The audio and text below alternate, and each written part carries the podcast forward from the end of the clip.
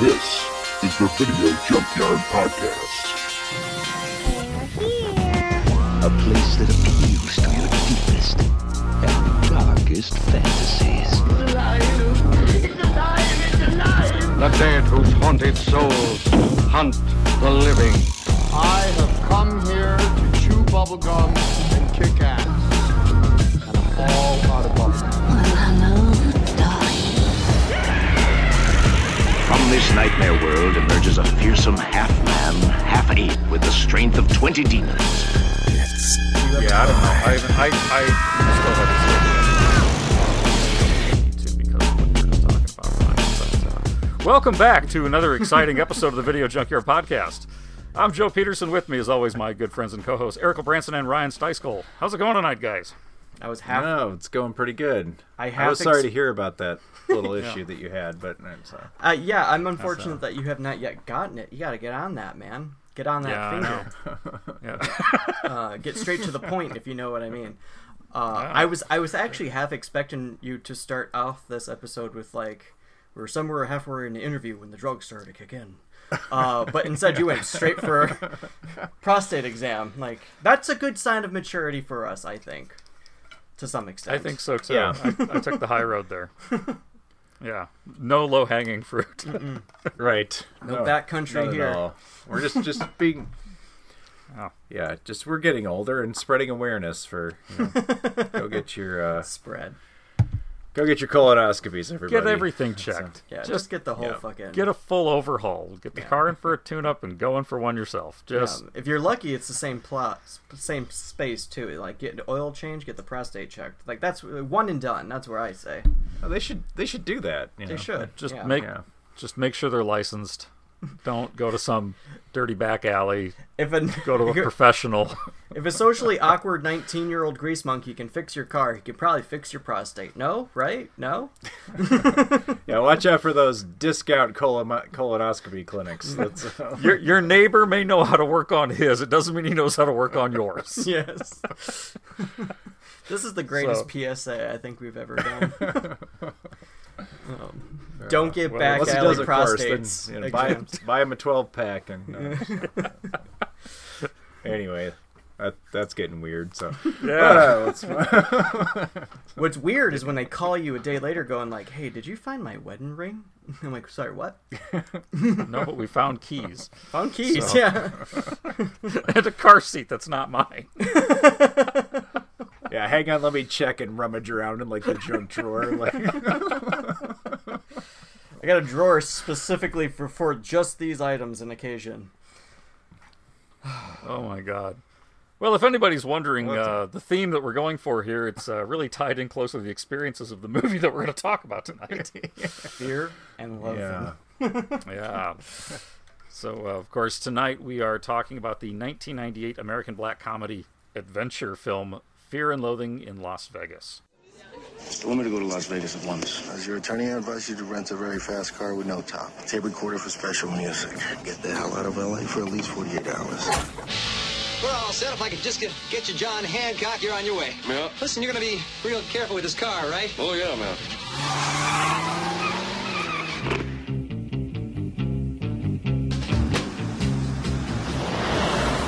Let's give the boy a lift. We can't stop here.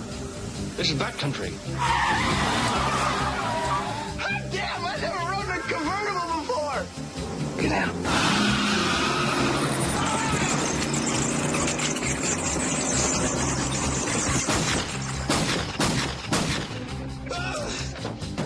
Hey, thanks for the ride.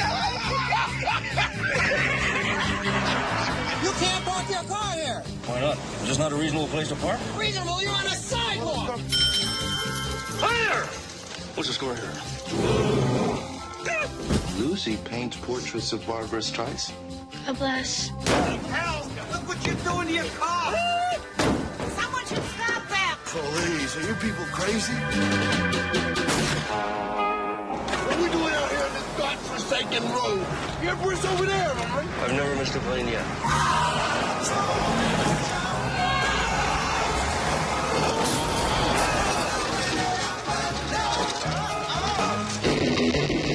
Universal Pictures presents the story that defined a generation. Johnny Depp, Hey, good morning, how are you? Benicio del Toro, Let's get down to brass tacks here. How much for the eight? Fear and Loathing in Las Vegas. A Terry Gilliam film. All right, now I've got to go. Stop lunch! Radio, man, radio. Quite the Uh, so- adventure. Oh my god. Yeah. Um, Bilbo so- and Sam don't know shit they compared to this lose- adventure. lose their minds. Um, Mm-hmm. So this one's directed by Terry Gilliam, uh, based on the novel by Hunter S. Thompson. Uh, stars Johnny Depp and Benicio del Toro. Johnny Depp plays Raoul Duke, which is a pseudonym of Hunter Thompson, uh, and del Toro plays Dr. Gonzo, um, his attorney. So they go to Vegas on a drug-induced binge. But really, there's more to the movie than that. So we're going to dive into that this evening. Um, What's your guys' experience with uh, with this one, Ryan? When when did you first? I know this isn't your first time seeing it. When when was your first time though? Um, much. I think it's like it's one of those few things that like I think I actually do culturally that we all do is like you see it in college when you're in your twenties and you're smoking a bunch of weed. Um, just like because that's the movie apparently to watch. Like there was no I don't know what why why it happened. I think I was just in the store one day in like a record store, saw it there for like five bucks. I'm like I I suppose I should see this movie and did and go like that was a really fucking weird movie i don't know if i'll ever watch it again and then proceeded to watch it like several times a year uh, or and at the very least once a year after that uh, and surprisingly this is the first time i've seen it in the last uh, four years or so which given the current like climate of shit like mm, good timing weirdly enough um, but yeah uh, i love this film so fucking much it's a beautiful film What about you? Eric? Um, I believe the first time I saw this was when um, a friend of mine, probably you, actually I know it was you, was like, "You got to see this fucking movie." and, like, essentially, like I, I think it was right right when it came out on video. I think we drug us down to your base. That sounds a lot a lot creepier than I meant it Yeah. to sound. We used to hang out in Joe's basement, but yeah, I just like got to see this, and you put it on, and yeah, I'm pretty sure that's the first time I saw it. Was actually your basement on Fourth Street, and yeah. So, okay, I'm I'm. That's weird because I have a different. I I remember seeing this with you in the theaters. oh god Oh, really? Did But we I- see it in theaters? but I could I don't think I did. So I, don't saw think I this did, one. but I think I saw again, this twice in the theater because I, I could get the free movie passes because I worked at one of the movie Mm-hmm. theaters in town, and this was at it was the Colonial Village Mall in Rockford, Illinois. So that which was kind of the the more artsy mall. Like there were clothing stores Yes. and galleries and things, and there, That's where the artsy movie theater was. This too. is where Like, the artsy movie theater was. Yeah, yeah. Yeah. This was the and it wasn't a megaplex. It was still the original style, you know, seating. It wasn't stadium seating theater. You know, same sticky floors and you know, the whole old Yep. theater look.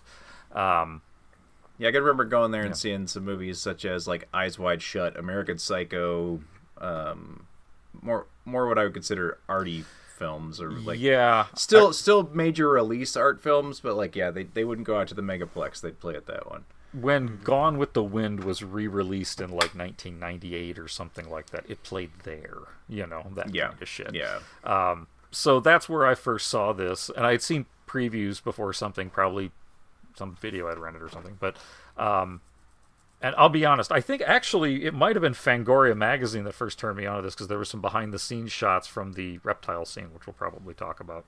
Oh, um, yeah, because of some I of the special effects in it. yep. Um, and I think that first caught my attention to Effects it, and then by Rob Bottin, right? Did did the I- creature effects? I believe so. Yeah. Yep. Um, so I went and saw it in theaters and totally fell in love with it. I think I went back and dragged a bunch of people, and I thought you were among them. Maybe maybe that's maybe it wasn't video. Maybe it was the theater. But yeah, I, I do know it was at your your uh, insistence that yeah I saw this movie the first time. So yeah, this is. I remember getting this right away when it came out on video, like to purchase, and I, I had the soundtrack as well, which is a great soundtrack. Um, absolutely, like I anything miss based soundtracks, man. Like, yeah, like anything based on on Hunter Thompson's work, it's going to have a really cool, fucked up soundtrack. Um, Mhm. So, this was also, at least for me, my first introduction to Hunter Thompson, who's had a, Same, a, yeah. a larger impact uh, on me uh, since. Yeah, Um, same, and and I think a lot of a lot of I don't know because we hung out a lot right around the time it, it will and forever pretty much, but definitely right around the time this movie came out. Uh, so I kind of was go went along on that journey. I think a little bit when you were getting really into Hunter Thompson, you talk about it a lot, and so yeah, Yeah. I got into it as well and started reading some of his books and yeah. I the funny thing is though, um, at this point in my teens, I smoked cigarettes, but not a lot. Like I think I go through like a pack a week. Um, I didn't drink. I I didn't do any drugs. I mean, I smoked cigarettes. That was the that was the extent. But I totally fucking loved this movie. Yeah. So it Yeah, didn't inspire need- me to go crazy or anything. Yeah, you do not need to do Right. drugs to to to watch and enjoy this film. I think that's why I liked it. Well, yeah. In fact, like we were talking about just before we started recording, um, that this movie kind of I feel like should have scared us away from doing it. Didn't.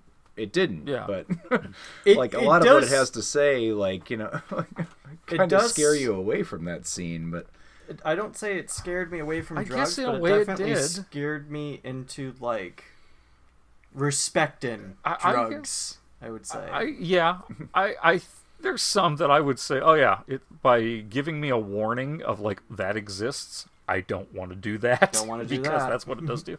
Um, like Show us like the worst case ether. scenarios and let us go, go off of that as a guideline. Yeah, right. Like the huffing ether stuff. I'm just Oh, like, fuck no. no.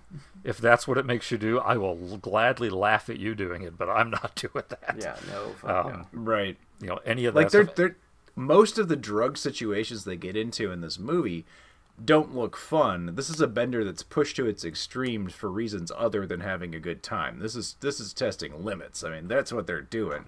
Yeah. you know, This uh, is essentially so. Like it's uh, this is essentially the adventure, which is more of just like another person's nightmare. Like just watching like, oh Hmm. god. Uh, I will say one of the most important lines that I got out of this film is you can turn your back on a man, but you can't turn your back on a drug. And I'm like, Yeah. oh yeah. nope. Yep. Th- those Yep. are those are Oh. honestly being around enough people and not like I like live this rough life necessarily being around enough people in situations where drugs were involved or hardcore party like that's absolutely true and you should take that seriously. like Yeah. Oh yeah. Um. So I, I guess I'd kind of like to just kind of go through the plot, um, because it's interesting. This, I think, when we watched it as teens, it was this crazy movie about pe- people acting stupid and shit on drugs and getting into mischief, essentially, right? And here was Yeah. this character that is kind of a real person. He is, but there's also a caricature, and he gets in. You know, it was almost he's your ambassador. Like, well, Hunter Thompson's still doing okay. You know. Um, Yeah, he survived this, so, yeah, like, he yeah. survived this. So how bad could it be? Um, but n- I think watching it now, I, I and reading the book then later in life, uh, again, because I read it around that time as well. I love this movie. I went and read the book, and yeah, it actually matches it quite well. Uh, It's a Mhm. good adaptation. Um, but I think even back then when I read it, it was more about the antics and the philosophy of it was kind of lost on me in it, as a teen, and I Yeah. definitely appreciate it more as I've gotten older. Um, Yep.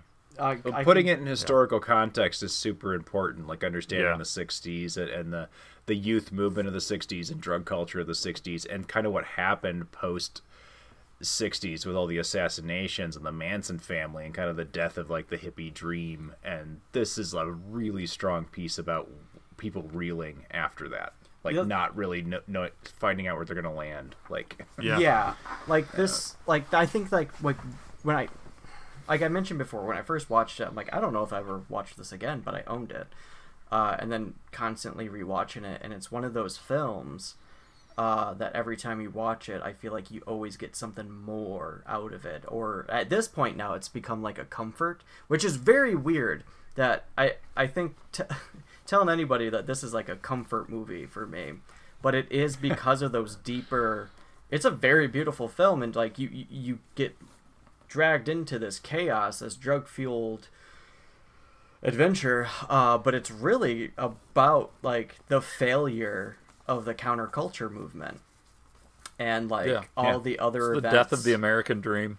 Yep. Yeah. Or the degradation, or Well- what is the actual American dream? Like the the ugly side of the American dream. Like them doing binging on the drugs. That's part of the American dream. The other people who are against it, weirdly enough, part of the American. It's like you you question what and, the and American Las dream Vegas is. as a symbol Yep. as the backdrop, the symbol for American excess, and which it, I mean, it still is. I always say that to Mhm. people, like you got to see Vegas once because it is, it just exemplifies to this day, I think, American excess. So Yeah, it it, it Yeah. strips the layers of the Americana like uh, nuclear family or uh, Norman Rockwell type fucking shit. Like you just it peels back to like the And- seedy underbelly of what it truly is, and like and if you- Terry Gilliam.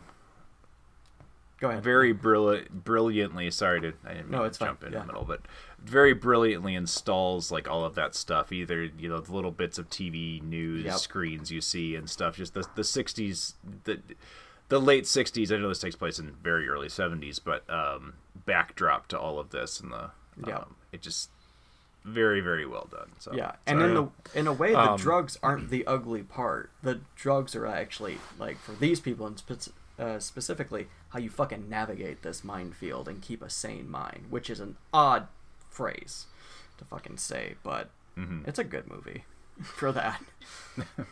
Yeah, well, and I think that plays really important. And I want to mention this before we get into the plot: is the whole concept of Gonzo journalism, which Thompson's utilizing here in the writing and and honestly, yeah, I agree. Gilliam really does a good job in adapting. This was always considered a, an unfilmable project too. Um, Yeah, I mean, this spent years. They tried. I mean, they bought movie rights to this Yeah. in what the the seventies at some point, and Yeah. uh, it just never a script never really developed that was what people considered filmable. Yeah. and and technically it never did because Terry Gilliam was rewriting the screenplay ten days before they started shooting. So well, yeah. I mean, it's it's not easy because of this concept of, of the the way that's the stories being told in, in Gonzo journalism, which puts the the author in the in the as the central character of the story essentially, but it's also heavily embellished or it, bits of fiction thrown in there, so you never really know what's real and what isn't. Um, And so, like being on psychedelics and all of these narcotics in the most the brightest symbol of excess in you know the post hippie movement America, yeah, that's how everything kind of looks. Mhm. Uh, so it's it's really a, a cool project that all comes together. Uh, but in terms of like what's real and what isn't in this, it's it's almost impossible to say. Yeah. With the exception of maybe like there was a race, uh, you know, at this time or something like that. Like this Yeah. act, this takes place These two during a, people you know- were probably in Las Vegas at the time when this said. That's we know that much is true. I think that's about the. yeah, that's probably it. Um, So the the film opens. It's 1971. You have Raoul Duke and Dr. Gonzo in this big red convertible zipping down the desert in Nevada, um, and uh, Duke, played by Depp, starts immediately seeing you know hallucinating bats in just this. It's a it's a kick ass opening. Just- yeah. It, and it honestly takes you on a ride for the first 40 some minutes of the film that doesn't really stop that forward momentum of drug binge before before it before you realize that it's going to get deeper. I think then the, Yeah. then, then it kind of kicks into what the film's really going to be about, but um, You I always, also, always found that was a test for people. If you can make it through that first 40 minutes and you're really digging it, then you're really going to really going to like the movie and if you were you know bored with it by then maybe it's not It gives you, a very good taste of who these people are and what adventure they're going to be going upon. So, Yeah. yeah, I agree with you. Like, if you don't, if you're not intrigued by the first, op- like, few minutes of the opening, uh, like, then you're not ready for when they enter Vegas. right. Yeah. because then it jumps I think to there's a two types of yeah, I was gonna say there's two types of people, and they both say exactly the same thing. They're like, "Who the fuck are these people, and what's wrong with them?" And then there's the other one that's like, "Who the fuck are these people, and what's wrong What's with wrong them?" with like them? very intrigued, like so. There's yeah, It's like, I'm glad I'm in the theater and not in that fucking car. Sorry, Tobey. yeah. well, yeah, and that's the other great thing too is this movie is so packed with cameos, like late Yeah, some '90s good cameos. ones, yep. You know, mm-hmm. the first one well, Benicio del Toro, like his career was really taking off at this point. Anyway, Johnny Depp was already a huge star. Um, yeah. And then the next character you see is fucking, fucking Tobey. Tobey Maguire. Yeah, Tobey Maguire. With Has the this, weirdest like, fucking haircut. Yeah, this like scrawny, balding, blonde, long. I mean, and if you ever look at the book though, and look at Ralph Steadman's illustration, it's spot on. Yeah. In fact, in the in the Ralph Steadman illustration, the kid's wearing a Mickey Mouse shirt, and it's Mhm. not perfect Mickey Mouse, but it's more like obviously Mickey Mouse. then in the movie, he's wearing a Ralph Steadman looking Mickey Mouse. Yeah. it's all spiky and you know drops and shit. So Yeah, I I- think I think Gilliam definitely took a lot of influence from Steadman's artwork as well. So. Oh yeah. Oh yeah. Can I just say, like, this has always been like a weird thing in my mind, uh, with with Tobey Maguire's fucking character, the hitchhiker. With this, you know, the scrawny, blonde, going bald hair stuff. Like, I'm thinking about like, God, around this time, my dad would have been in his early twenties, and I remember him telling me that he would just hitchhike across the country to places. and I always like like I wonder if could this have been him? like I always wonder. Uh, I never actually watched this movie with him. Uh, I don't think. Uh, I don't think he would really get into it. Funny enough, I don't think he would. But uh, I I wondered every once in a while. Um, my dad's not that aloof of a character, mind you, but I'm just like, I wonder. yeah. So they they pick up the hitchhiker and immediately he's freaked out because they're screaming and swatting at bats. Oh, before that, they pull over. I forgot this is fucking the this is part of the best intro ever. He uh, pulls over to get a fly swatter out of the trunk to swat at the imaginary bats. bats, yeah. And then he goes through his inventory. Yep. Which Mind you, we didn't I need all used- these drugs for the trip, but once you get I say, started, do you still have- collection, still have it memorized? Oh God. Yeah. Two bags of grass, seventy-five pellets of mescaline, five sheets of high-powered blotter acid, uh, plus uh, salt shaker half full of cocaine, a quart of tequila, a quart of rum, uh, quart of whiskey, case of beer, two dozen two dozen amyls, and a pint of ether. Mhm. Uh, not that we needed all that, mind you, but yeah, then the when you find yourself in the grips of a serious drug collection, the, the tendency is to push it to the limit. Yeah, and that that is a mantra for these characters in this movie. like that's push it to the limit. Yeah. Yeah. Um, I would say there's so, so- many quotable fucking lines in here that I still to this day have used, and know many of other people who do the same. Um, even in the very intro, when Doctor Gonzo opens up the salt shaker full of cocaine in a moving Look what. God just did. Oh, Look what God just fucking did to us! Did, did to us, man. It's like God, God didn't do it. that. You did. I knew you were a narcotics agent. I fucking knew it. It's it Ameri- like all of American cinema. That first ten minutes is one of my favorite cinematic fil- scenes of all time. I'll have to oh, say, like yeah. it just like yeah. I don't know. yeah, and anytime something goes wrong, like look what fucking I- God I- did to us. I didn't really catch it until I rewatched it this time. So I'm always seeing something new. That when mm. Always. when the hitchhiker finally does depart after they tell him the tale and all that, and Thompson's like, "Well, fuck, I'm gonna miss him." When when Benicio del Toro says, "Did you see his eyes?" and he starts laughing, it's like he's been fucking with him the whole time. I thought he was just that fucked up. But he's actually been fucking with him at least part of the time. I'm sure he was also really messed up, but he's actually just he was just messing with the kid's mind the entire time. Yeah. At least I- that's how I saw it this time. One of the ones that I picked up on this view, and uh, when when he is describing his his lawyer, he goes, "He's Samoan, I think. You're not prejudiced, are you? No." And then throughout the whole movie, Gonzo's just like, despite his Yeah. racial handicap, like Yeah. all these kind of like side comments. They don't like Samoans Yeah. here. They don't Yeah. like foreigners. Um, Yeah. that one I caught for the first time. Uh, I think yeah, that you're comes a little bit right out of Thompson himself a Yep. little bit, Mhm. but uh um yeah, no, I think I could see that reading of the scene that he's fucking with him a bit because uh, we see as the film goes on that Dr. Gonzo definitely has a mean streak in him. Like that is de- he is a sadistic dude at times. So especially in the grips of drug. So There's it's uh, interesting how this film balances how both of them are just totally nuts at one time, and the other one is being the voice of reason. Yeah. they bounce back and forth a lot that way. Yeah, like a dis- like a weirdly destructive but functional relationship. Like a yeah, Yeah. Yeah, because when they first arrive in Vegas, just you know, Codependent. after this scene, uh, after you know they both have stuck about twelve hits of blotter acid in their mouth. Um, Oh, when they, I just uh, when you just it's, see it's definitely fuck- yeah, oh, yeah, the whole thing The like whole a thing. cracker, man. Yeah. You know, looks and like a woven uh, cozy or some shit from your grandma. Just the way it's like looks like. But it's frosted. it's Dr. Gonzo who seems like the rational one at first. Like it's it's uh As you're a lawyer- that's, that's melting down, you know, and and seeing images of well, like we definitely have to talk about the the lizard scene, but Oh yeah. like so.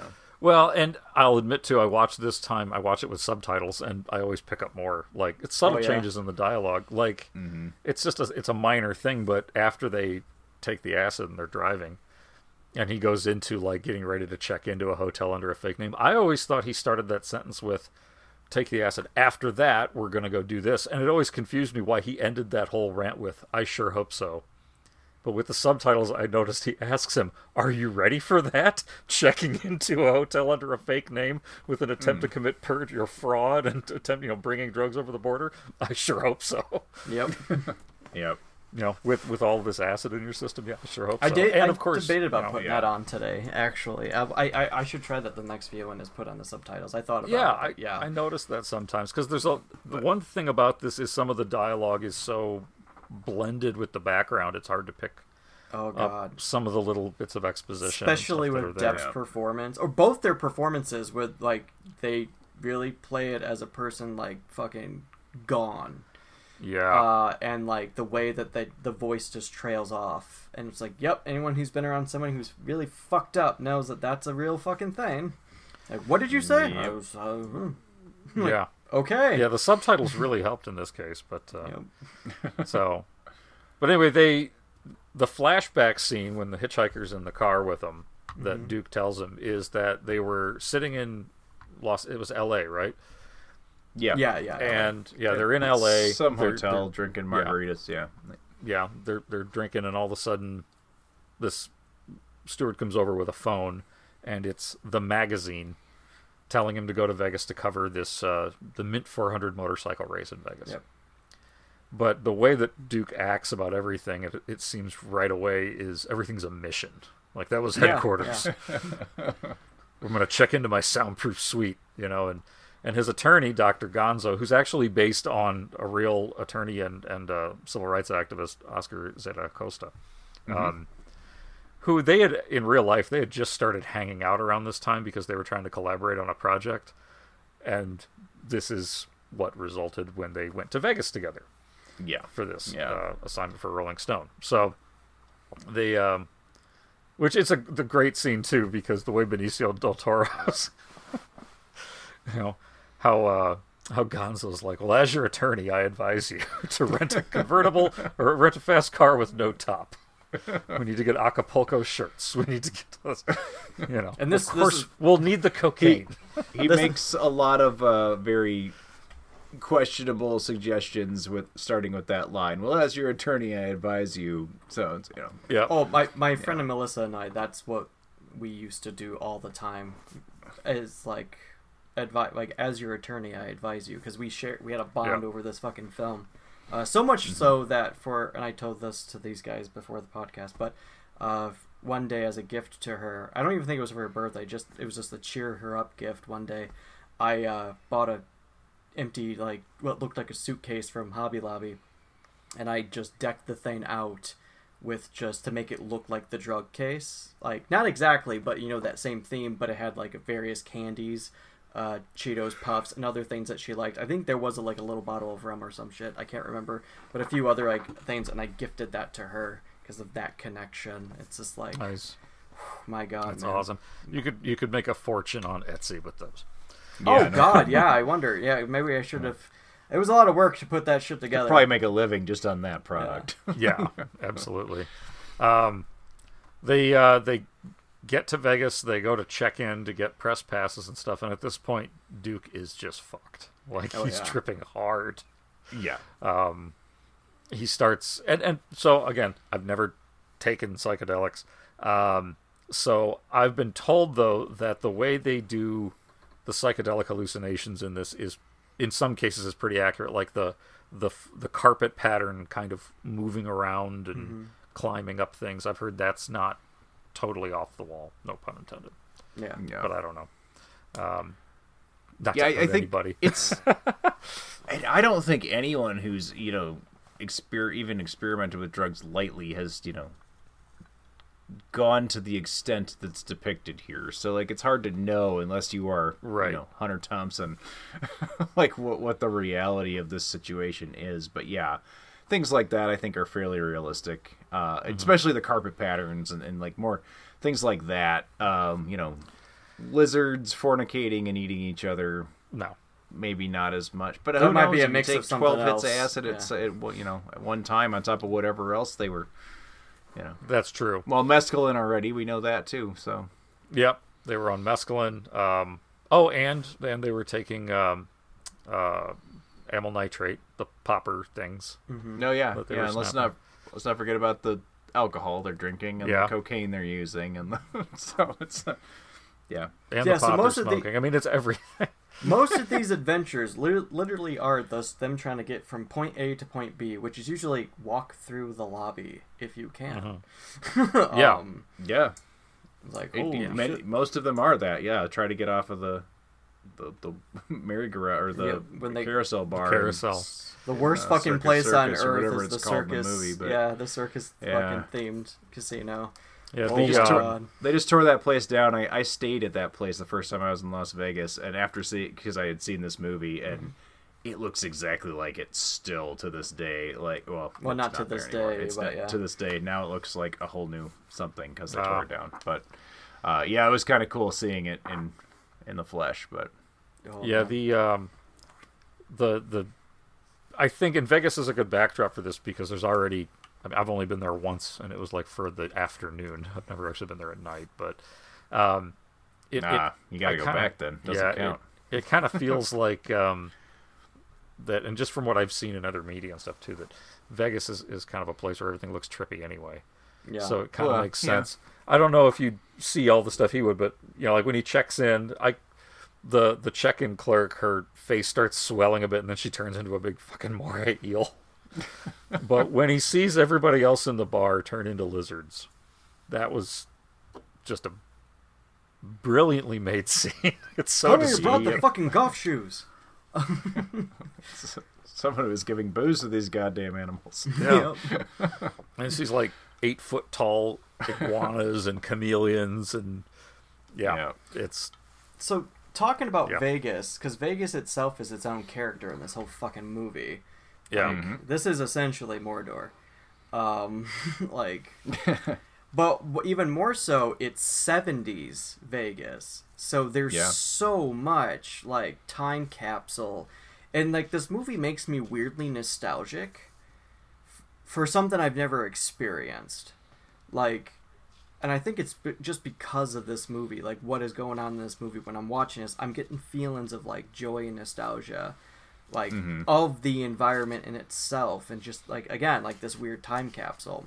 I Um, think it's also that we had parents that were roughly in that age bracket Yeah, at that time. and passing And down so- that furniture from that era against. Yeah, yeah. or you've seen these Yeah. pictures, like oh, you know, you've seen photos of this time that that you can connect because they have people in them that you know. You know that might play a part in it too, because I know what you mean. I have I have this kind of nostalgia for the the 60s and 70s. Then again, a lot of the media we were exposed to at that time was like I watched a lot of Brady Bunch Mhm. in the 90s, you Right. know, because Yeah, that was grew- being pushed. we grew up on reruns of a lot of that stuff and uh, I mean stuff that like what, what we're doing to our kids now like hey check out these 90s things that I grew up on I mean our, our parents did some of that to us and luckily not everything was available but Yeah. in the way it is now but yeah there, there- I think there is a lot of false nostalgia for and I don't know if it's false it's real actually but it's like it's not your nostalgia; it's like cultural nostalgia. Yeah. Yeah. I, I mean, Uh, there's for- people for- like like even well, Joe, your daughter for a while, if not now, still like '80s stuff. You were talking about. Yeah, a little bit. Yeah. There's a few songs still, like she likes Tears for Fears and stuff, but not like their entire albums, just a few songs here and there. Mhm. You know, stuff like that. Yeah. It's the same way that more people our age, maybe not exactly all of us, but well, at least Eric and I, probably didn't have a lot of Beatles on their mixtapes. Maybe one song if like they played one their dad happened you know, to play around them and they liked it.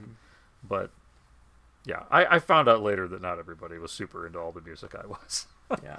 Yeah, but a lot of my yeah. friends were like, and I realized like you and I were both into you know Led Zeppelin and the Beatles and stuff. So I was like, yeah, okay, everybody likes this. Turns out, no, yeah, not I just does. assumed everybody did too, but not so much. so yeah. Um, but yeah, so they're, they're I think every generation has that like nostalgia for the maybe it's for your parents' generation. I mean, maybe that's where it comes from. I'm sure that is where it comes from. But Yeah. um, the cool thing about if you go to Las Vegas, it, it's certainly everything. I mean, shit changes there just as often as anywhere. There's places that go up and go down. But if you do go down to old Las Vegas, like the old downtown on Old Strip, Fremont yeah. Street, uh, it generally looks the same. You know, some of the names have changed, but it they've kind of preserved that look. So what you see in this movie as the you know the old Vegas Strip still kind of looks like the old Vegas Strip. Like I sat you know on a on a pat, patio restaurant like at the end of that when we were there last time and like looking down that strip and it looks the same as it looks in this movie and a hundred others that you see Yeah. from this era. So it's kind of cool. It's worth seeing. But Yeah. Well, I mean, a lot of it was shot on location in the '90s, so Right. you know they haven't Right. changed. They didn't change it then, and they haven't now. It looks they're starting to maybe now, but Yeah. Yeah. Um, yeah. So you said the Bazooko Circus is no longer that. Yeah, and I think that like was it? based on, uh, and I, I could be wrong because the Circus Circus uh, Casino was over on like the new strip at the north end of the like new strip, uh, what's considered the Las Vegas Strip now. Um, it's not on Fremont Street with the rest of it, but it, I don't know. Having been inside it, it kind of has to be the same, and it was about that age. I mean, I think it's about that old. It would have been like newish at the time when this was. Um, I don't know. Didn't check my history out, but they definitely had the carousel bar. So if it wasn't this original place, it definitely is based on this place. Like any, it was uh, the same kind of thing. So, but yeah, they had the carousel bars and they had the, the circus. There was literally a circus going on and over top of the casino. Like there were trapeze performers Wow. and. Do they have a like- Wolverine I did not see a Wolverine, but it's got to be there somewhere, I assume. or an orangutan? yeah. Let's get to brass tacks. How much for the monkey? Um. Uh. So. So, it's interesting to like watching this movie. Like, uh, this is a bad place to fucking have a masculine meltdown, essentially, as we see with Doctor Gonzo, and it just continues to spiral into hell, like Mhm. for everybody. And I think this is where you first like why he says like I think I'm starting to feel the fear, and it wasn't just him you start to see like like you get a hint of it in the beginning that Dr. Gonzo might be well they're both very unstable but him especially more so violent unstable and then this is where it starts to like spiral when they get him back to his back to the room and everything just Yeah. goes like like watching that scene it's like god this feels like like a real real kind of fear It like anyone who's been around somebody who's not doing well um, it does. It it it actually reminds me of um you know a couple specifically a couple of friends that I have. Yeah. know, when when going to excesses with whatever substances, like some some of that unpredictability. Like you're almost a little bit like somebody you, you know and would trust any any day when they're not you know being taken over by substance all of a sudden they Yeah. start to scare you and there's this uncertainty like that's all a very real feeling that i felt before Yep. certain people so And this is the And scene it's- where it is said, you can turn your back on a man, but you can't turn your back Yeah. on a drug. And it's very Yeah. much shows you. Yeah, by it's it's a because yeah he walks in and Gonzo's in the bathtub, clothed. yeah The water's Well- like brown. He's in his underwear. He's in his underwear, but he's still but wearing he's his still shirt. wearing the shirt and shit, and coat. like that gray brown like Yeah, water. there's still grosses me the fuck out to grapefruit this day. floating around. Mm-hmm. Yeah. He's got a knife. No, he doesn't pull out the knife yet. No, he does. He he. Does he? It was. It was. he's already threatened him with the knife Yeah. earlier yeah well, that's earlier. right. And uh, he's trying to turn up the tape recorder because he's listening to uh, White Rabbit. Yeah, and he Jefferson wants Airplane. it thrown Mhm. into the bathtub with him when it peaks. Yeah. Um, and Gonzo's just li- sorry, not Gonzo. Uh, Raoul is just. I just want two hours of sleep. Give Yeah. me that. like. Uh, but yeah. Yeah, he's try- trying to stop him from like you know killing himself. which Primarily because he seems- doesn't want to explain things. Like- right. He seems uncertain with whether he'll go through with it or not, but at the same time, you know, doesn't Mhm. want to have to explain what's going on, and and also, yeah, the selfish like I just want to get two hours of sleep. like, uh, basically, I think he's starting to sober up to the point where he realizes that he's fucking up his assignment at Yeah. this point. Yeah, totally. Um, well, because he, he he does go. we Didn't mention he does go to the race, but he gets there kind of late, and the um, the photographer he's got is kind of doing his own thing in a way, and Thompson's just like not feeling it anyway. Yeah. I'm sorry, Yeah. I keep saying Thompson, Duke. Just Yeah, not feeling yeah. it anyway. Um, and so he goes to the press tent, and it's just a bunch of other guys kind of in the same boat he is. And, you know, it's like seven in the morning, and they're already drinking. Um, and so he, he doesn't even really know what the hell's going on with the race. He tries going out, but they don't really get anything, get any photos, because there's just dust everywhere. Mm. Even Yeah. his So- beer, that once when he's covering Yeah. the beer the whole time and just pours it in its mud. Um, I think it's a good time to mention this, and it's throughout the movie, but there's a lot of parallels to the Vietnam War as well. Yeah. So earlier Yeah. you brought up like how Thompson always fucking references these missions that he's on. Essentially, Yeah. that was headquarters. Um, I think like that's also kind of played here as well. As like this is their battlefield, like where you had the counterculture movement, and there's always Yeah. these elements that keep popping up too, uh, where you can see where like certain American divides take place, where you have like those who are high on drugs and those who are high on American pride and the propaganda. Um, and you start to see like the delusion uh, of others everywhere, like failing to see the horrors of that uh, in some some situations, I think, uh, but also kind of parallel in it. I don't know. Well, in a place of excess Mm. too. That's Yeah. a, that's a good backdrop for it. Yeah. Mhm. Um, so they, so yeah, he's starting to like really. I need to focus on the story because I fucked up. But I, I love that too. There's the scene when he's like, oh, "Okay, well, you want me to kill you? Shit, what are friends for?" Yeah. and he's like, "All right," but he's got the shower curtain and he's using it as a spear. It's like, Don't fuck with me. I I am Ahab. Yeah, who hasn't said that one a few times? and um, you know, he tells him, "I'm going to count to three, and I'll throw it in there." And at the count of three, when White Rabbit peaks and he turns up the volume, he just whacks him in the head with a grapefruit. Yep. and he runs out and barricades the door. Mhm. But yeah, then he comes out with the uh, with the knife, and he's all furious, and he really has to talk him down, and mm-hmm. I'm not eventually gonna, it works. I'm not gonna kill you, man. I just want to carve a Z in your forehead. Carve a little Z in your forehead. So, and there's a, a great scene though of of Duke working, and he has that monologue about Yeah, this is where the move, like the these parts yeah. in the movie, is like where you start to realize that there's a deeper fucking theme to this. That Yeah, like you have to keep watching this and be invested every time to like get the subtle nuances of like what is trying to be told here, and it's And and I will tell you, watching this movie as a teenager and uh, younger adult, there were many, many times where we would put this movie on and only make it through that first like forty-five minutes or so. Like that was all the stuff people wanted to watch. And Oh, really? Um, I really think that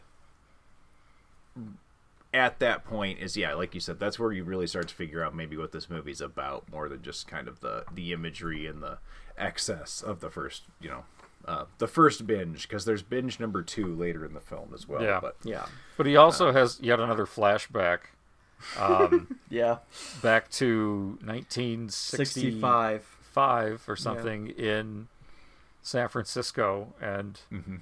he's in a club, and I don't know, maybe that is Jefferson Airplane playing. I don't know, but um, I wondered that too when I was watching this at the yeah. watching it this time. But it's it's obviously at like you know a little at a concert, and uh, It's the first time he says he, he tried acid, and so he goes into the bathroom. But Well, no, there's we a, a great scene too. He's like, "There I I am, like there I was. scene. Holy shit, there I am!" And there's actually Hunter Thompson sitting there. Yeah, as a cameo.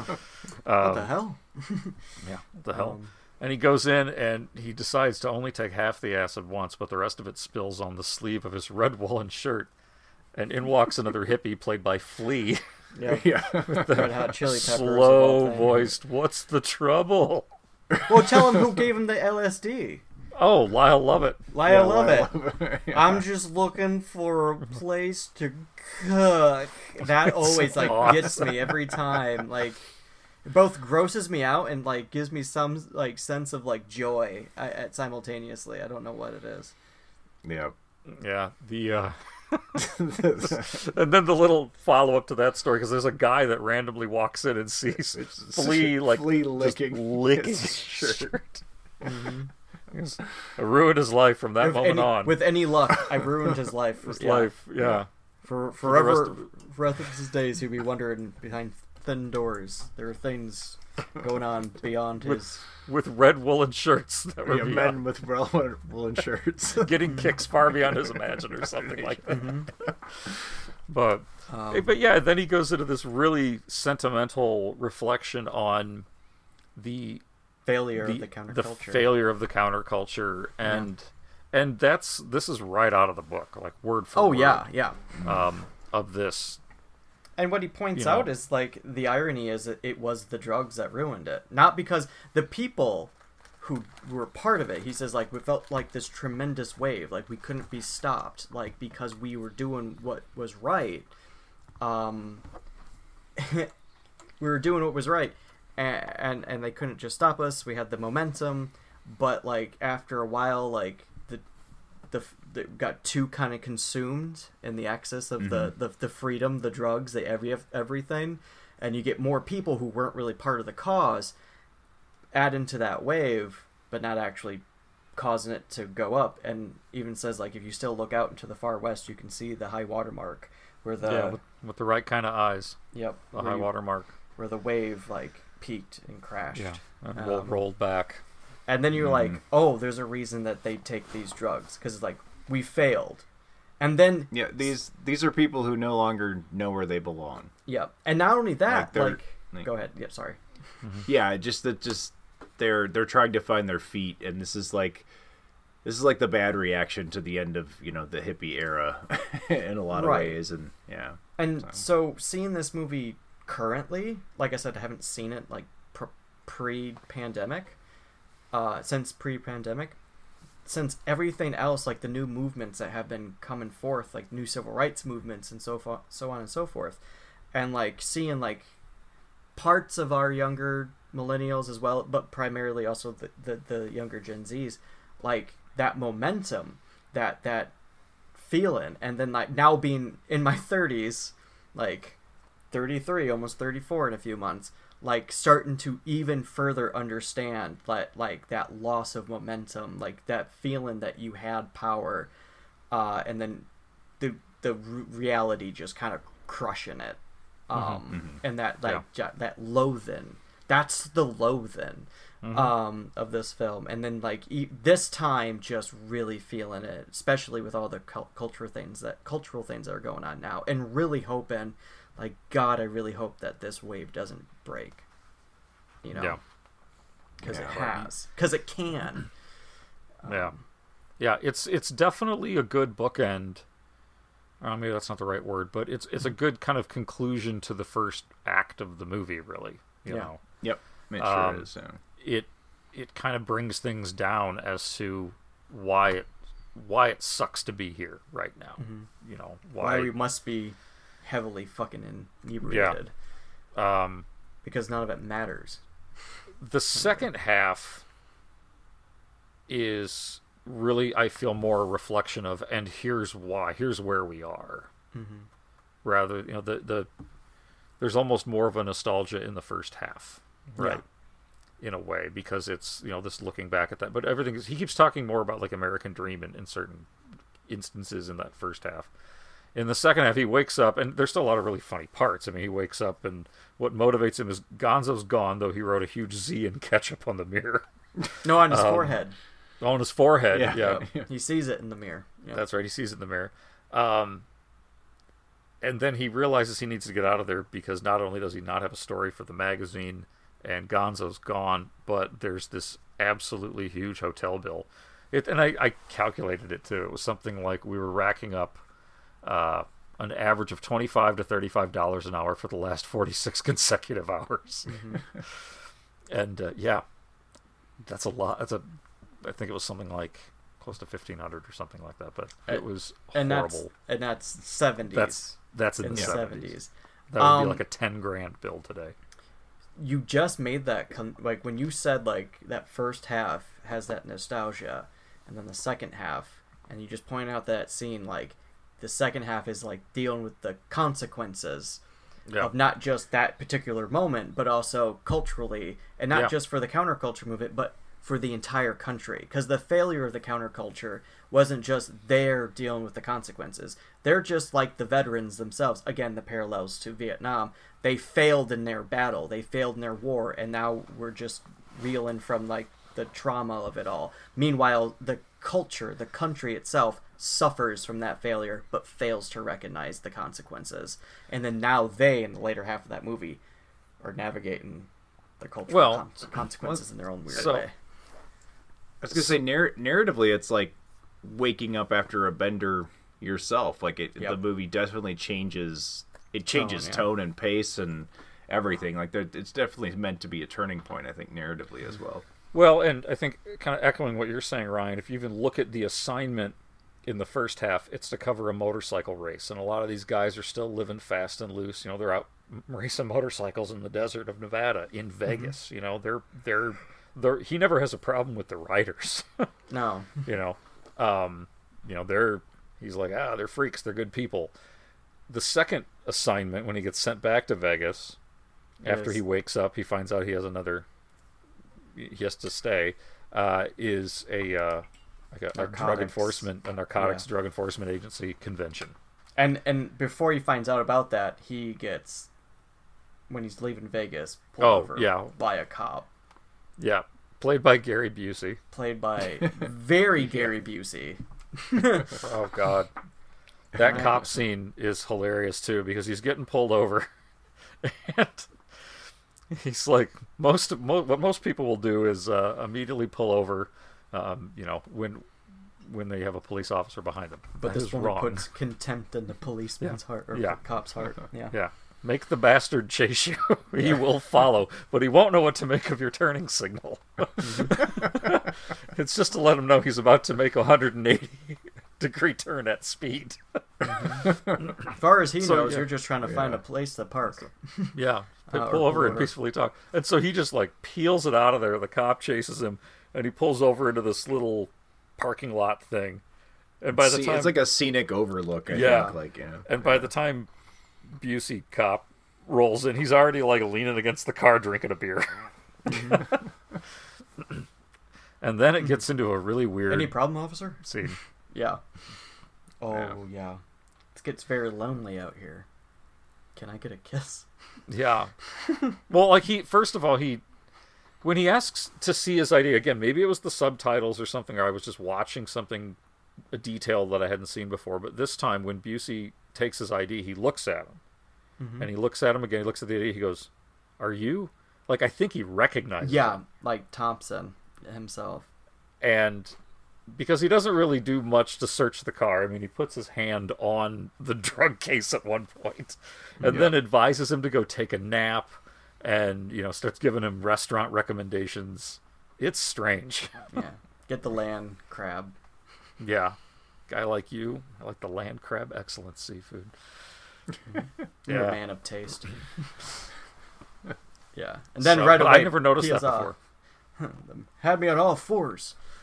he just starts getting in language. Yeah. It paints quite the picture. Um, And then when he's checking in, there's a couple of good cameos as well. well, before we- I, I do want to mention wh- he does go towards the town that he told the cop that he was going to, and then when he goes to turn, he To sees Baker. Yeah. Baker, yep, and he sees Tobey's hitchhiker character again. He goes, "Oh, Oh, God!" yeah. and he fucking peels out of there. uh, gets to the phone, finds out he has like the assignment was to go back to Vegas, and so like gets pulled back into this black hole that is Vegas. Um, Yep. But the reason I bring that up because there's another fucking scene like that later in the film. That is Yeah, it again, feels like relevant. he Oh, yeah. almost almost escapes and then yeah Mhm. pulls him right back in.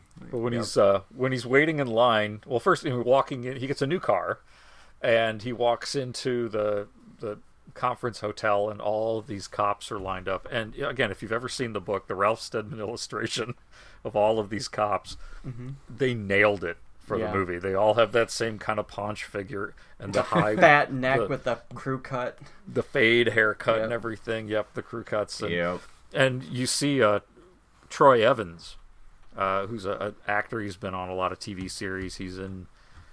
He's actually in the first Ace Ventura and stuff like that. Yeah, He's yeah. arguing with the uh, hotel clerk at the Flamingo Hotel, who's played by Christopher Meloni Of all people who from NYPD Blue in an awesome cameo. Yeah. Um, you know, and it's just like asshole police chief yelling at the clerk kind of a thing. But he's like, I knew what he was really saying. Listen, you scrawny shithead. I've been fucked over in my time by my fair share of power hungry cops. But guess what, officer? It's my turn. I'm in charge. Yeah, that was just pure delight. Yep. That was great. And then so, but then he gets into his hotel room, and this gets weird. Again. Again. Yeah. Um, It's always gonna be We- Gonzo too. It's it kind of starts around two, but it's like the darker version of the first one. Like it's the Mhm. more realistic. I don't know. Yeah, I don't. So Gonzo Well- splits out of his fucking mind, coming back from a plane ride, finds a young Christina Ricci, like definitely teenager. I can't remember young the Christina exact Ricci age. playing, yeah, playing young or younger than she really is. Yeah. Yeah, Uh, questionable. Uh, uh, gets her drunk and high on LSD, brings her back to the room, and Raoul does not want to deal with it. And Uh-uh. so he Yeah. goes. he takes right it to away. He knows it's trouble. Like he's like, Mhm. nope, not doing this. Yep. So I'm gonna crank up the cringe to convince my companion here to uh, make the decision on his own to ditch this potential problem. Yeah. Because when she it's comes, Mar- is it Mary's her name, right? Yeah. Lucy. Lucy. Lucy. Lucy in the sky And with Lucy. Lucy. is Lucy from in the Montana. Because She this paints is pictures what, of yeah. Barbra Streisand. what what's what town is that you're from? Montana. Montana. Yeah. um, yeah. She paints these bad pictures of Barbra Streisand that she sees From on TV. TV, yep. And Yep. and she they're gonna go give it to her. And She's a in the- Christian freak too. She's, she's Yeah. yeah. um, in the book, it's a little more disturbing because, well, first of all, before I go into that, um, when he finds out that you know he's going back for this thing, he actually is talking on the phone to, um, uh, I keep saying Acosta, um, you know, to Gonzo, who's in his Yeah. office. So, and he's like, I made all the reservations. So essentially, this guy's using this another excuse to come party yeah. and just get fucked up. And so he's like, I'm flying out. You know, he had to go back to actually doing something. Um, but now he's coming back too. And in the book, and this is fucked up, but when Duke walks in and gets bitten on the ankles by Lucy, and he's like, what the fuck? When, uh, when he walks out, he's actually naked. Like butt Yeah. naked out of the bathroom. So it implies that a little bit more has happened than just, you know, Yeah, and Oh, here he's he's you know. wearing the comforter over the like that's on the beds as like this weird robe. robe, yeah. Yeah, it's very weird. Um, yeah, I, I think the movie, you know, tiptoes around it enough to get by the cen- censors or whatever, the MPAA, but uh, certainly implies it's not a good situation. So, and I think it's at that point you, you're already kind of terrified of Gonzo as it is, but I think you start to question, like, oh, okay, well, this is this is a human being that is greatly disturbed, and I'm not sure is good is really a good human at all. Like, yeah, and I've actually read a couple essays about this scene in the book and in the movie about not that it matters like is Lucy a real person uh, or Right. is is this just one of these gonzo fabrications or is it based on something loose considering that back at the time doing something like that if she was like 16 or 17 wouldn't have been as frowned upon and you know accepted as a bad thing as it is today. Right. So I'm not sure, but there there are some interesting parallels with what what this minor character represents because she's got more to play in this than like the hitchhiker, mm-hmm, who in Right. himself has some symbolism, right? Like a hip, part of know, hippie culture. I, I feel like hippie all the culture, yeah. cameos or the side characters kind of each represent a facet of, and I could be overreading the text, but I think that's I I uh, think the hitchhiker again is like a good example of what like, like I mentioned previously is like the members of the counterculture movement who were just kind of tag-alongs, hence hitchhiker.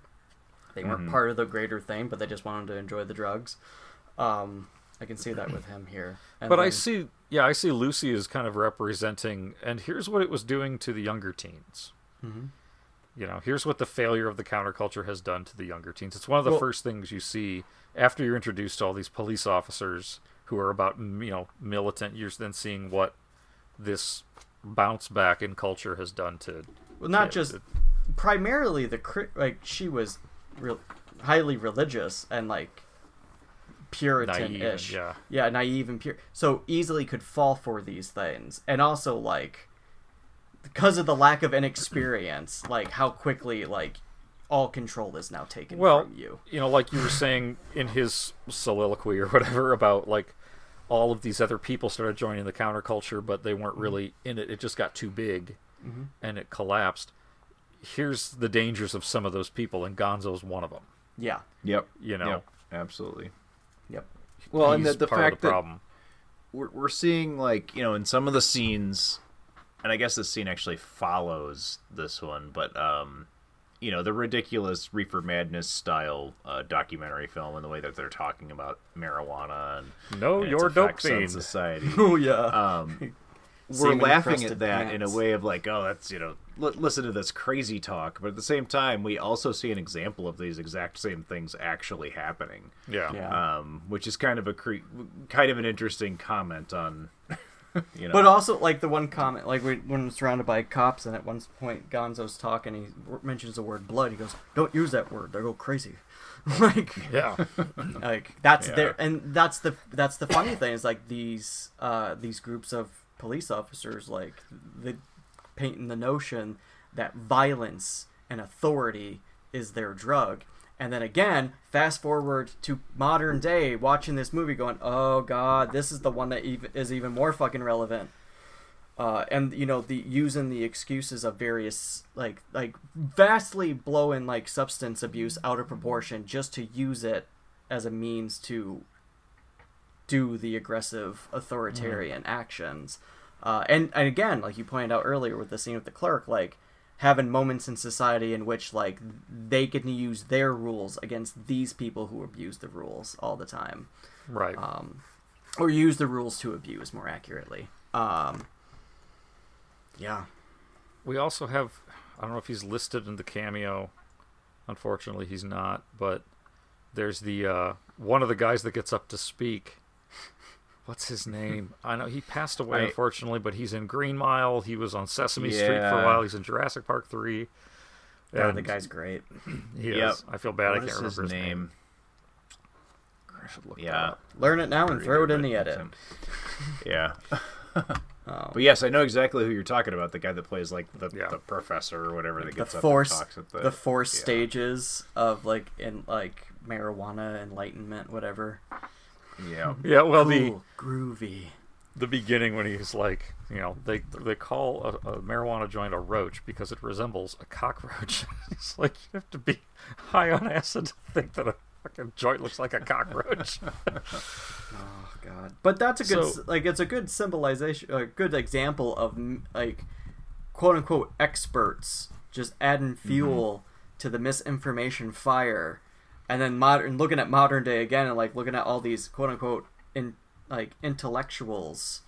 Uh, again, just throwing fuel on an unnecessary fire. It's like oh god. like well, and they're doing coke while they're watching all this too. yeah. So they go back to their room, and they're like, uh, you know, forget this. We're not going to sit through this whole conference. And Duke, Duke and Gonzo find out that Lucy's called, and so Gonzo's like, all right, I'm going to get rid of her. and Duke's freaking out because of this whole Lucy situation. Mind you, I think a good example of what Lucy is, if we're using the Vietnam uh, landmine uh, uh, th- analogy, she's a landmine. Yeah. Like she can go off at any moment. Like something bad can happen at any moment and destroy their lives if she becomes aware. Because he starts having visions of uh, being sentenced to double castration. Yeah. Um, I don't remember so- what they did to me, but I know it was very bad. And so they, um, so Duke's freaking out, and Mm-hmm. it was Gonzo's like, okay, I'm going to take care of this. As your attorney, I advise you to take a hit out of the little brown bottle in my shaving kit. Which he then explains. Not much, just not a much, drop. just a just a taste. little. Just a and taste. Duke pretty much drinks the bottle. Yeah. Yeah. And they're talking Um, about the fictional drug adrenochrome. Adrenochrome, yeah, which, Which it is did- fictional. Did you catch that earlier on in the movie, like way earlier, there was a news announcement of a woman beheaded in a parking lot, and that the fiends who did it were trying to get the, Took the pineal gland. Yep, yep. Yeah, it was the when the carpet's moving up the guy's leg when they Yep. first get to the casino for the race. So they kind of Yep. like, But in a way, like yeah, add that too. it's, it's showing that it's there in the background. Mm-hmm. Um, and he goes on this terrible trip. Uh, Again, it's a fake drug, but it's meant to symbolize when you just go way too far. and meanwhile, um, like yeah, and it's not, like, Gonzo's, made up- faking that he's getting attacked Yeah, by somebody, like really playing the thing, which only adds to the fucking. yeah, Yeah, and it's it's not a fake drug as in made up for this movie. It's like an urban legend drug. Yeah. Something that that you know people there's a, there's large groups of people out there that believe this actually exists, and not probably just because of fear and loathing, but um, a lot of it stems from again drug paranoia and uh, satanic panic, fear of cults and such. Um, Yeah, because he got the drug know, from a people fucking were yeah it had to be harvested from somebody's you know Which- adrenal gland and uh The the, Yeah, u- the uber nerd in me will mention that adrenochrome is a real chemical compound, but it's not something that you know. yeah in that in, people were murdering people and harvesting their glands to, Right. to take it as drugs. I mean, it comes straight out of that paranoia. So I, I think it found its way into this book based on that paranoia and the kind of crap that they were hearing at this mm-hmm. conference. I think it's all a reaction to that. Like- It, mock- it is. I just read X too, and this is kind of interesting that, um, according to at least Wikipedia, it was the subject of limited research from the 50s through the 70s as a potential cause of schizophrenia. Oh, It's, Jesus. a, okay. it's, it's a compound produced by the oxidation of adrenaline, epinephrine. So it was a thing that was studied. I could see that. You it's know, fentanyl, right? It's like fentanyl. yeah, it gets out. Well, yeah, and um, yeah. So it it it has this reputation, but no, it's not. Thing, but you're right. It really did feel the satanic panic. So he has this terrible outburst. He starts seeing Gonzo turn into this giant demon thing, which again, great effects. Beast with Yeah, like a- six tits on the back. Six Yeah. hairy Yeah. tits on the back. Beautiful fucking tits.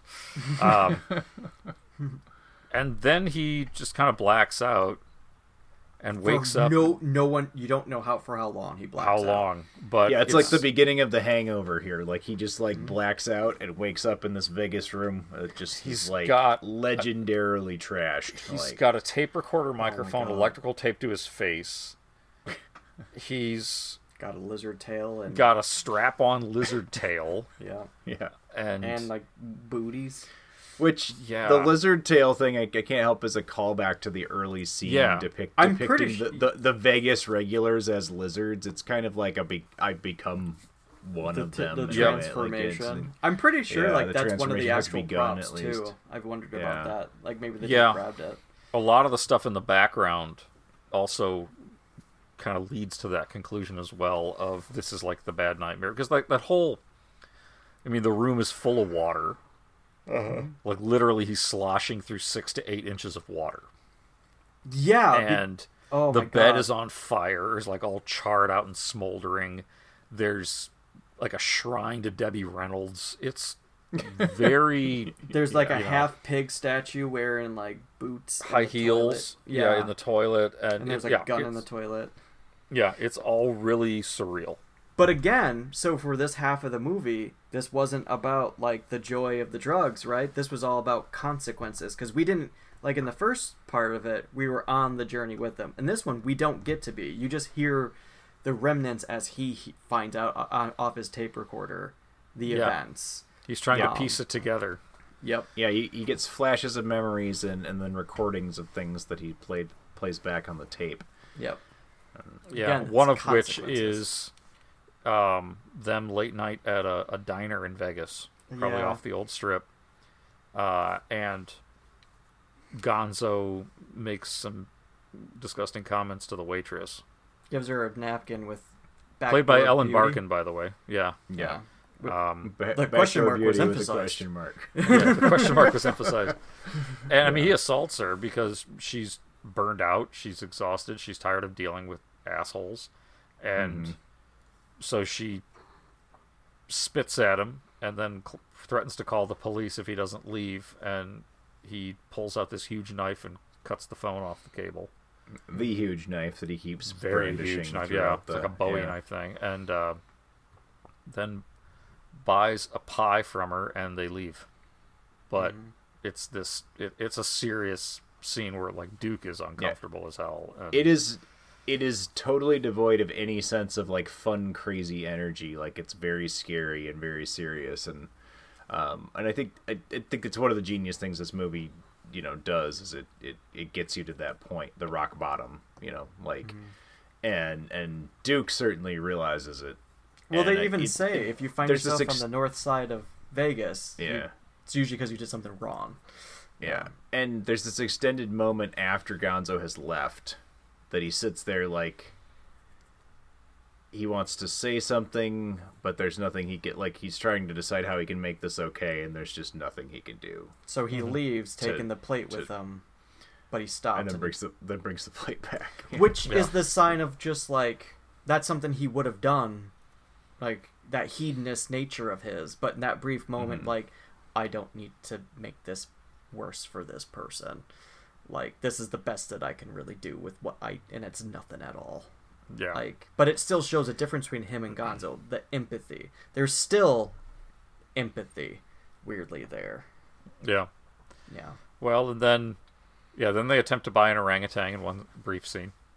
Mhm. Um, but really, the, the the movie kind of comes to a conclusion as Duke drops off Gonzo at the airport, which is a great little fun last minute thing because they're on the wrong side of the highway. Hold on. and he says, "I've We never missed a jump too- plane." And You got to mention when they're going down the street and why they get to Oh, the highway. yeah, Because and they- again, there was a callback. They see Lucy. they see Lucy walking around with Yeah. her paintings. and they freak the fuck out and just. And then that's how they get on the wrong side of the highway. Continue. Yeah. Sorry.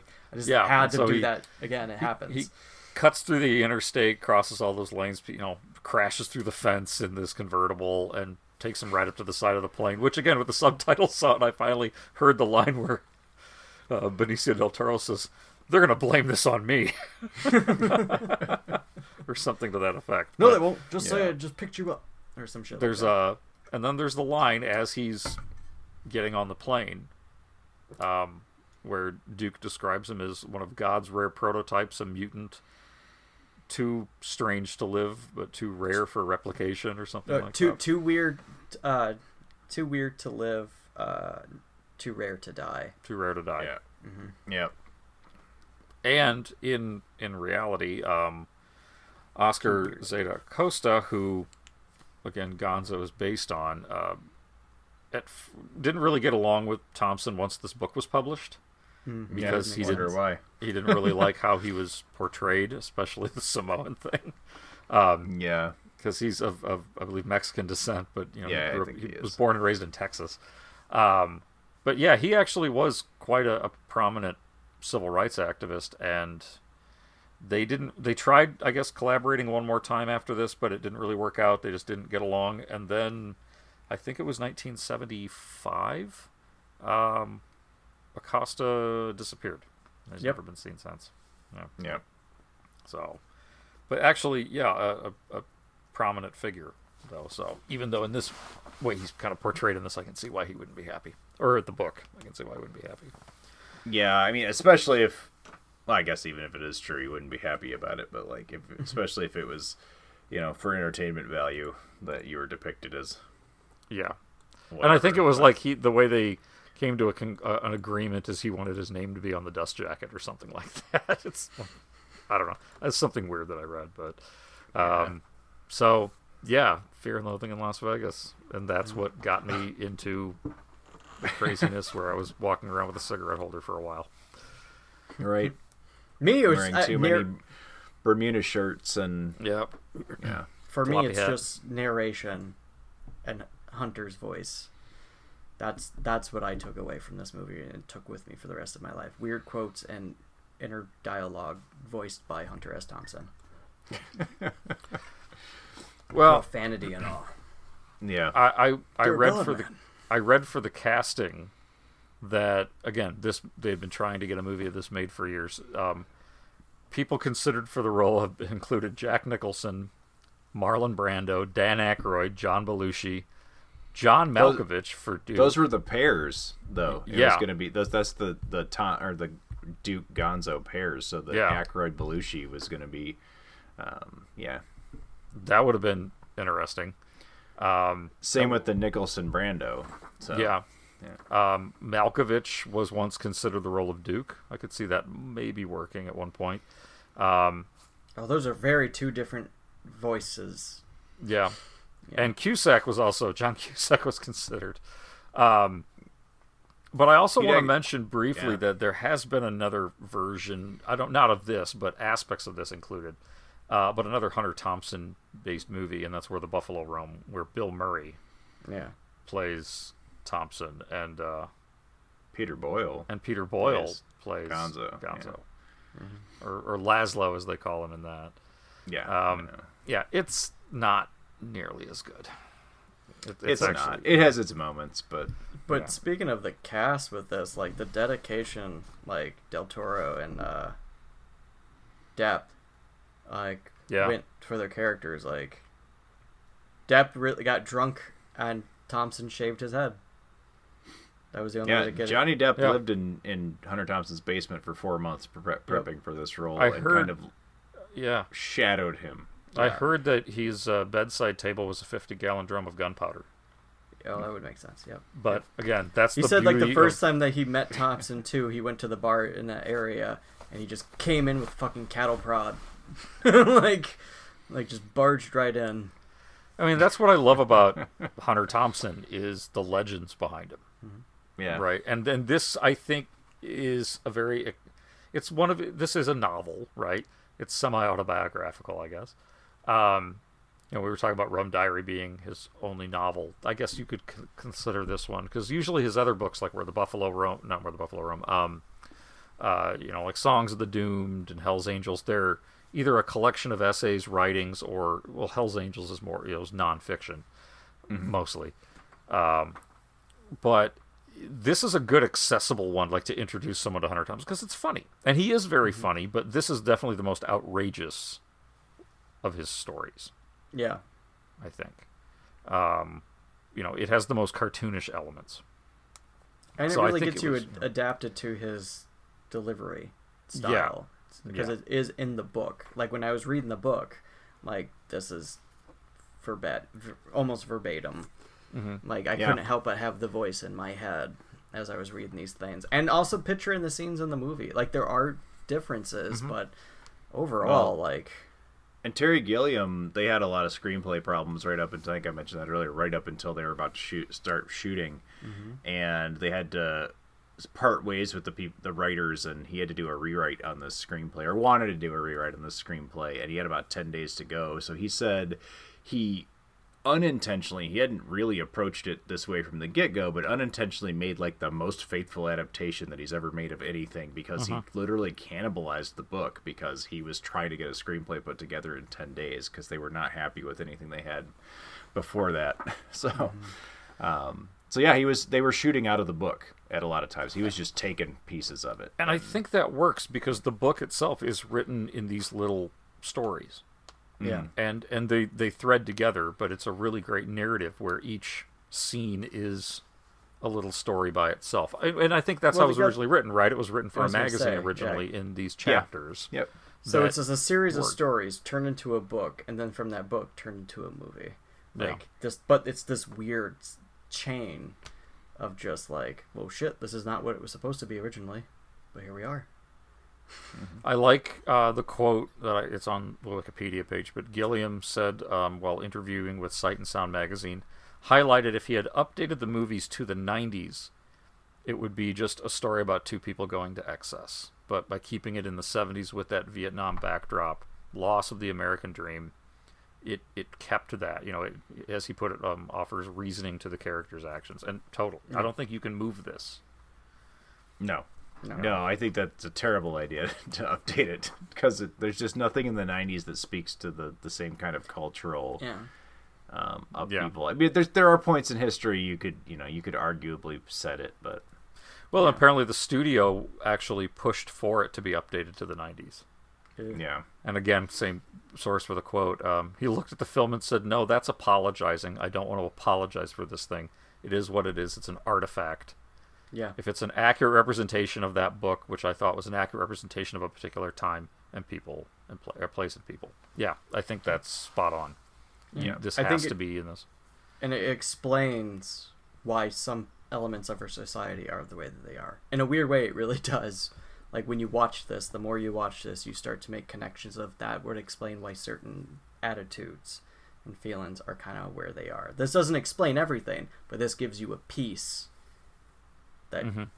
adds to this puzzle of our past and Yeah. what is pro- what we can project for our future. Like I said, there's a lot of similarities currently happen now in the last few years, a lot of upheavals, and we'll see what's going on.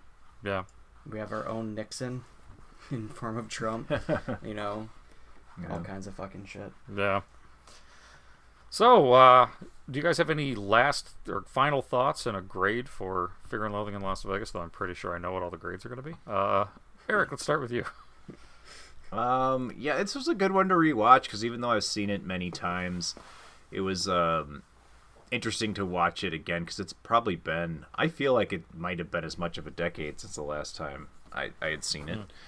Um, and you know, things change a lot with age, and I think I appreciate it even more so than I did then. I I think I always realized there was something poignant about this movie, but um, I think it seemed I, I feel like I got it a lot more than maybe I had in the past. Like, got what it was saying about you know about the '60s, about counter counterculture, about the giant failure and the death of the American dream, and uh, that it's not just like a funny drug movie.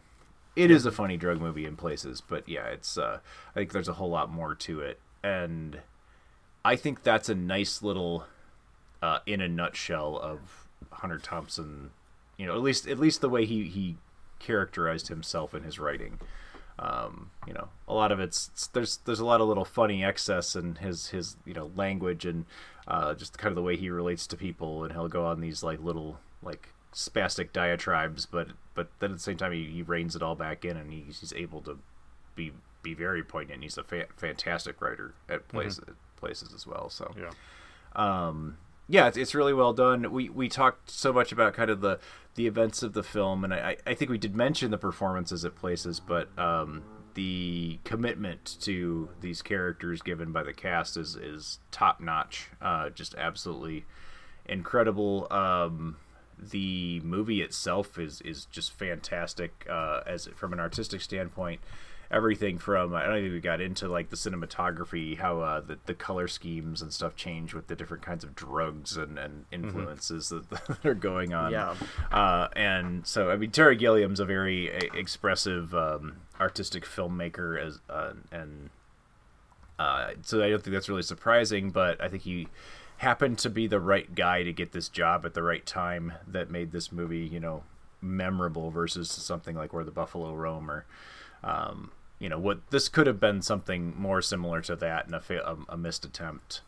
But uh, getting Hunter Thompson on board with it was was a good move in the first place, and then, then getting the cast and the and the director and everything, it just uh, everything came together, and they really did justice to the source material, which doesn't happen all that often in Hollywood, actually. so, uh, yeah, it all all kind of panned out. I know this was not as critically as successful as I, I, feel like it's a it's such a well loved movie among people our age that I think I forget that it was kind of a a, a middling movie critically. Like people didn't, you know, I, I think a lot of people, a lot of critics didn't care for it a whole lot. So I think it's uh, Rotten Tomatoes has it at about a fifty now, which is technically a rotten movie. So Mhm. um, it's uh, always been a, a favorite of mine. I feel like I, I've always thought it was uh, well done, even when maybe I was watching it more for the drug references and visual uh, aspects more than the story itself. But um, anyway, not to be too long winded because we're it's kind of a long one already. But yeah, this is this is a A plus material for me. Um, it's one of the it's one of those favorite kind of classics that's always going to be in my collection, whatever form that takes. So. Uh, just good stuff all around, I think, and uh, one of the most poignant looks at the uh, death of the '60s, I guess, if you want to put it Hmm. that way. What about you, Ryan? Um, I, I, I adore this film. It's one of my top films of all time. I never thought it was going to be. Uh, prior to ever seeing it, all I ever really knew about it was like the posters I would see randomly. Like, was just so distorted. I would see the name Johnny Depp. I'm like, who? What character does he play? Because they're fucking so distorted, you don't even know that's Johnny Depp there. Uh, but find out that like having seen this uh, over and over and over again, like constantly seeing uh, the beauty and the ugly. Like this is an ugly movie. It's a beautiful movie. Like Eric mentioned, like the way it was shot, the way it was done, everything was great. But like the elements, the subject matter is ugly. Um, and it's important to kind of like find the beauty in that ugliness. Like that's how um, you progress. Really, you learn. Uh, and I, it's fascinating hearing like how this like what did you say it was like it, it was still technically rotten by those review standards Yeah. Yeah. Those those are are fifty percent. So. Yeah those are people who are missing the fucking point. Those are the people who watched it halfway through and like oh what the fuck is this madness? And i'm like it's madness. It exists. These people were real. Exaggerated but real. And they're not the only ones. Anyone who's actually seen this side of our culture knows just how fucking crazily crazy accurate this can be uh in terms of like the fear and you know and all those kind of things. Um i will always rewatch this movie. I think i'm gonna keep trying to watch it every year um again to kind of always remind me of where things kind of go and where things are. And it's always good to have that voice. And this is easily an a plus movie no fucking doubt. And on top of that i would suggest uh, for those who are interested uh, to check out the documentary for no good reason made in 2012 it's about ralph steadman the illustrator um, and johnny depp actually is in there. He's he, he he's like the host of the documentary. But that is a great movie to watch as well because you really get to also get further into Thompson. If you really, if Thompson had an actual sidekick, it's not Gonzo, it's Ralph Steadman and his Yeah. actual career, um, and the way that these kind of two were close uh, through like shown in that film. Like that one, I always suggest uh, heavily towards anyone who enjoys Hunter S. Thompson stuff or Fear and Loathing in particular. I mean, I'll I'll always have a strong connection to this film because personally, just because this was my first real introduction as a teenager into the the '60s counterculture and what happened. I mean, I grew up with parents that were I, I don't want to say hippies, but kinda. Um, but they were my parents, right? By the time I really got to know them, they were you know it was the '80s. So this was I this was music I had grown up hearing, but and I you know would pick up drug references here and there in, in things, but this was that I think a, a good history lesson to me, for better or worse, um, Yeah. of what that time period in America was really like. And again, it, it caught my attention because it was cartoonish. Um, but those little bits of really intense philosophy that are peppered throughout it did resonate with me enough where it introduced me to Thompson, and yeah, he's one of my favorite authors.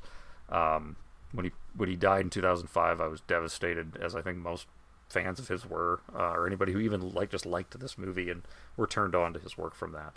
Uh, the film itself it was always considered unfilmable, right? But and I guess that other 50% that hated it, or the 50% that hated it, um, they I don't know how well they would like the source material anyway, because I think this is about as good as you're going to get uh, at that time. You, Terry Gilliam doing it, that's right there. That's your best bet, and it clearly worked. Uh, you know, you got the right effects, you get the right visuals and stuff to kind of get the point across how absolutely insane this these series of situations are. And I really didn't, again, didn't notice it until this viewing how I always realized the film was separate into kind of a first and a second half, and they were different, but how they're different and kind of what they represent. Um, so yeah, it's definitely worth a rewatch, even if you've seen it before. And yeah, the modern parallels are uh, add further fear and loathing that you know history is repeating itself. Yeah. Uh, so yeah, it definitely an A plus for me too. This is one of my favorite films, so I was you know happy to to uh, dust this one off again. And yeah, not nearly enough. I need to watch this one more regularly. Uh, we would also love to hear what any of our listeners think about Fear and Loathing in Las Vegas or any of the other films that we've kind of talked about uh, in references like Where the Buffalo Roam. Um, or just what are your personal thoughts on the author Hunter S. Thompson? Please feel please feel free to share any of those questions, comments, criticisms, or witticisms to the Video Junkyard Podcast at gmail.com. You can also find us on Twitter at Video Junk Pod or on Facebook and Instagram at our main Video Junkyard Podcast pages. If you write it, we'll read it, and we look forward to hearing from you. And we'll we hope you'll come back and join us here at the Video Junkyard Podcast for more uh, exciting movie reviews. Uh, we're going to be looking at uh, Dolls, Wayne's World, La Bamba, and an Ewoks movie coming up in the near future. so let's uh, come back and join us for that, as well as uh, check out our backlog of over 250 other shows that we've done over the past five years. By the way, we didn't even announce on on uh, oh. On the air that we had an anniversary recently, and we've been uh, doing this for five years. So yeah, yeah. Thank you for anyone or all of you that have been there through the whole ride and uh, keep coming back to join us. And uh, if this is your first time, then I hope you'll be here for the next five years. And we will I'll try to be as well. So. That's right. Thanks, Tony. yes. My personal show. I'm pretty sure he'll watch this or listen to this one, so. Yes, good. Hi, Tony. Hi, Tony. We want to thank you once again for listening to the Video Junkyard podcast. And until next time, I'm Joe Peterson. I'm Miracle Branson. And I'm Ryan Seisko. We're all wired into a survival trip now. No more of the speed that fueled the 60s. That was the fatal flaw in Tim Leary's trip. He crashed around America selling consciousness expansion without ever giving a thought to the grim meat hook realities that were lying in wait for all those people who took him seriously. All those pathetically eager acid freaks who thought they could buy peace and understanding for three bucks a hit. But their loss and failure is ours too. What Leary took down with him was the central illusion of a whole lifestyle that he helped create. A generation of permanent cripples veiled seekers who never understood the essential old mystic fallacy of the acid culture. The desperate assumption that somebody, or at least some force, is tending the light at the end of the tunnel.